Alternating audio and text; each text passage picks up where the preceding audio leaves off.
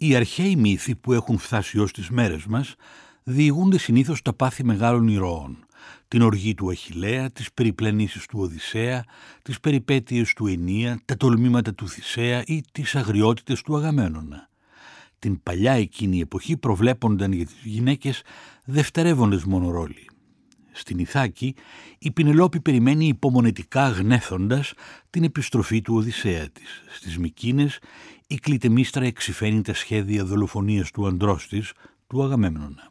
Το τελευταίο διάστημα όμως παρατηρείται μια τάση γυναίκες συγγραφείς να δίνουν περισσότερο χώρο στις αρχαίες ηρωίδες. Στα πλαίσια μιας γενικότερης αναγέννησης της μυθολογίας, οι χιλιόχρονοι μύθοι παίρνουν ένα ασυνήθιστο θηλυκότερο πρόσωπο. Η Οδύσσεια του Ομήρου εξιστορείται από τη μάγισσα Κίρκη.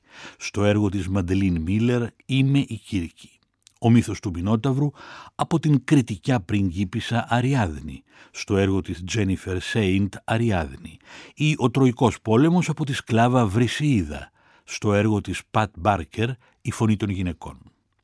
Το φαινόμενο πάντως να κάνει κάποιος γυναικείες μορφές πρωταγωνίστριες δεν είναι καθόλου καινούριο. Στον γερμανόφωνο χώρο για παράδειγμα η Κρίστα Βόλφ πριν από δεκαετίες κιόλας απέδωσε από μια φεμινιστική εφετηρία την ιστορία της μάντισσας Κασάνδρας ή της απατημένης από τον Ιάσονα Μύδιας.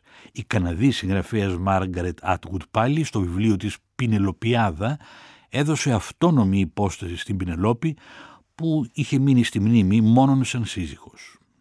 Σημειωτέων ότι και στην αρχαιότητα υπήρξε η τάση δευτερεύουσες μορφές των ομιλικών επών να μετατρέπονται σε κεντρικές, ο Ρωμαίος ποιητής Οβίδιος διηγείται στις μεταμορφώσεις του τα θέματα της Ηλιάδας μέσω δευτερευόντων ηρώων.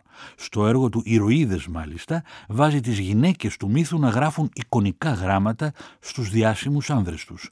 Η Βρυσίδα για παράδειγμα στον ήρωα Αχιλέα ή η βασίλισσα της Καρχηδόνας Διδώ στον γενάρχη των Ρωμαίων Αινεία. Σήμερα βέβαια τα πράγματα είναι πολύ πιο προχωρημένα.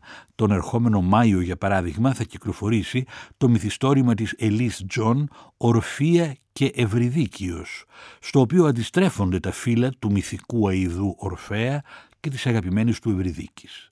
Στο διήγημά της «Γαλάτεια» η Μαντλίν Μίλλερ παραλαμβάνει τον μύθο του Πυγμαλίωνα και τον αλλάζει ριζικά. Ο Πυγμαλίων είχε ερωτευθεί παράφορα ένα άγαλμα η Αφροδίτη τον λυπήθηκε και έδωσε ζωή στο άγαλμα. Στον Οβίδιο το αντικείμενο του πάθους δεν έχει όνομα.